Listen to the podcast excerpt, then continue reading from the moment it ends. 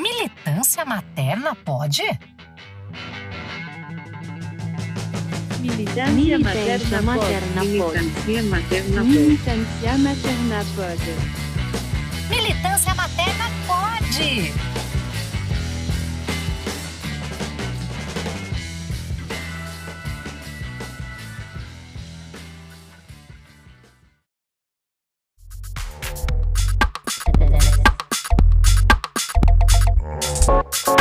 Olá, amigo ouvinte, eu sou a Cila e este é o Militância Materna Pod, o seu podcast sobre feminismo, maternidade e infância.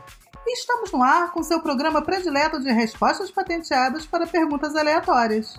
O meu, o seu, o nosso... Fala Que Eu Te Escuto!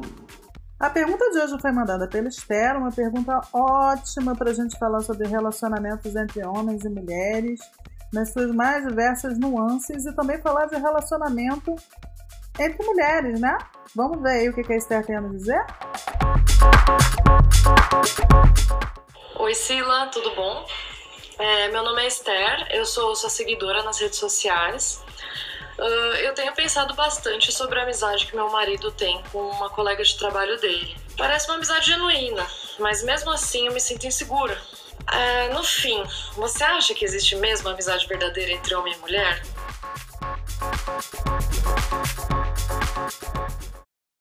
Muito bem, vamos lá. Olha só, em primeiro lugar, respondendo bem diretamente, né, a pergunta principal. Se eu acredito que existe amizade entre homem e mulher. Olha, pensando em homens e mulheres como categorias, né, sociais, como pessoas que são socializadas dentro dessa sociedade que a gente vive, que é o patriarcado, a resposta é, rufem os tambores, não.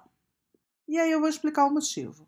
Homens e mulheres não são socializados para viverem uma relação horizontal, que é o que prescinde a amizade.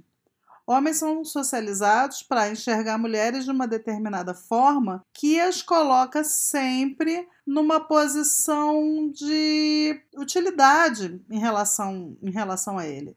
Seja como objeto, um objeto sexual, seja como alguém que vai oferecer apoio emocional, seja alguém que vai oferecer serviço doméstico, enfim... Homens, eles não são socializados para verem mulheres como um ser humano de igual qualidade, com quem eles vão compartilhar com a mesma deferência, a mesma admiração, que eles são socializados para enxergar outros homens, por exemplo. Da mesma maneira, mulheres também não são socializadas para enxergar homens como confidentes. Mulheres são socializadas para enxergar homens como protetores, ou como alguém a quem elas devem cuidar. Isso impossibilita relações de amizade? Olha, não impossibilita. Não significa que no varejo, amizades, inclusive verdadeiras, entre homens e mulheres não possam surgir.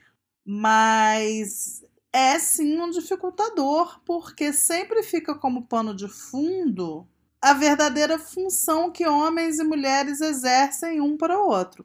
Então, assim...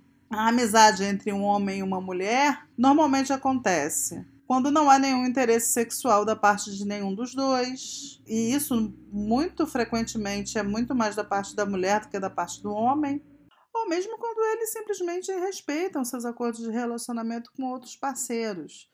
Inclusive, para homens costuma ser bastante vantajoso quando eles realmente engajam numa relação de amizade com mulheres, porque mulheres são muito melhores ouvintes e mulheres costumam oferecer apoio emocional de maneira muito mais é, incondicional e aberta e sensível que outro homem, né? Homens, eles não são socializados para se abrir, para falar de sentimentos uns com os outros. Então, às vezes, é muito mais fácil para um homem desabafar com uma mulher, se desarmar com outra mulher, do que com um outro homem ali que seja amigo dele. É frequente que homens, né, tenham muitos amigos, mas nunca tenham realmente desabafado com nenhum deles. Agora, eu não posso, eu não tenho como dizer que, no seu caso... não há uma relação de amizade verdadeira, porque isso também a gente tem fatores aí que são muito subjetivos, que são muito pessoais e que tem a ver com, como eu já falei, as pessoas respeitarem seus acordos de relacionamento, não haver nenhum outro interesse. O que eu posso dizer é que, por regra, homens e mulheres não são socializados para terem esse tipo de relação. A gente é socializado para ter outro tipo de relação dentro de uma sociedade patriarcal. Mas é óbvio que, na vida, as relações elas vão se organizando de múltiplas maneiras, a despeito dos nossos condicionamentos. Eu acho que mais complexo que essa questão é que você está se sentindo insegura. E é normal isso, porque nós também, mulheres, somos socializadas para temer a aproximação de outras mulheres por uma questão mesmo de uma rivalidade que é fomentada, de um medo natural, de competição. E eu acho que isso é um, é um fator que não pode ser desconsiderado na sua fala. Você está se sentindo insegura, você está se sentindo desconfortável, e aí não faz diferença, na verdade, se isso tem um motivo palpável, se isso tem um motivo concreto. É, é, muito, é muito fácil da gente perceber que esse tipo de insegurança que mulheres sentem é uma insegurança que é cultivada na nossa socialização também. Nós somos socializadas para encarar a aproximação de qualquer outra mulher de um relacionamento heterossexual que nós estejamos vivendo como uma potencial ameaça. E talvez, e apenas talvez, se houver espaço dentro do seu relacionamento, valesse a pena você conversar sobre isso de maneira aberta, sobre a maneira como você se sente e colocando as coisas de uma maneira muito justa, que, olha, você não tem nenhum motivo concreto, mas a verdade é que você se sente insegura, se sente ameaçada, se você achar que vale a pena, se você achar que tem espaço. Porque muitas vezes dentro do relacionamento a gente transita ali com os nossos sentimentos e a gente vai cultivando coisas ali que a gente não, não compartilha, não, não reorganiza os acordos. E isso depende muito também da maneira como o seu relacionamento é organizado. Se tem espaço para esse tipo de conversa, se o seu companheiro vai receber isso sem achar que você é maluca, está delirando, está inventando coisas, está querendo colocar entrave no relacionamento com a amiga dele. Enfim, a gente sabe muito bem como é que as coisas funcionam. Mas vale você trabalhar esse incômodo aí, porque você nunca vai poder saber de verdade se o relacionamento ali é verdadeiro ou não. Não tem como saber. Assim como não tem como saber também se o companheiro da gente resolver simplesmente descumprir o acordo, descumprir o trato. É uma coisa que prescinde aí de você ficar num estado de alerta, de você entrar num estado de investigação, e você tem que entender se você quer bancar isso também.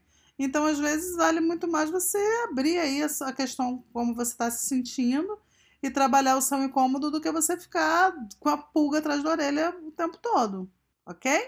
Então, assim, se eu acredito que existe amizade entre homens e mulheres, não. Se eu acredito que a amizade do seu companheiro com a amiga dele é verdadeira, não sei, não tem como saber. Não tem como a gente saber. Então, sei lá, pergunta, conversa, coloca o incômodo a partir da perspectiva correta, que é, olha, não tenho nenhuma desconfiança, mas esse tipo de coisa me incomoda. E é isso, dá notícias. Eu espero que tudo corra bem, tá bom? Um abraço.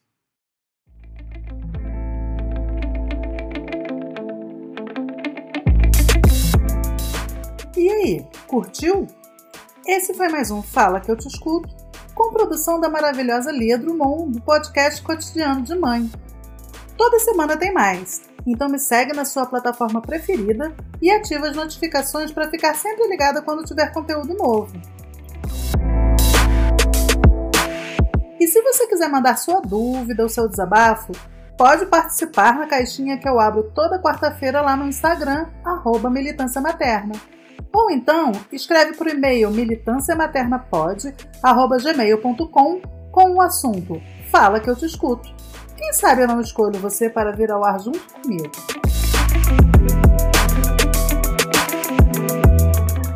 E se as minhas ideias fazem sentido para você, se te emocionam ou te ensinam alguma coisa, considera aí me dar um apoio para que eu possa seguir produzindo muito mais. Você pode fazer isso fazendo um pix para militância materna arroba gmail ponto com. E quer mais conteúdo sobre feminismo, maternidade e infância? Você encontra tudinho lá no site w w w ponto militância materna ponto com ponto b r. Vamos juntas?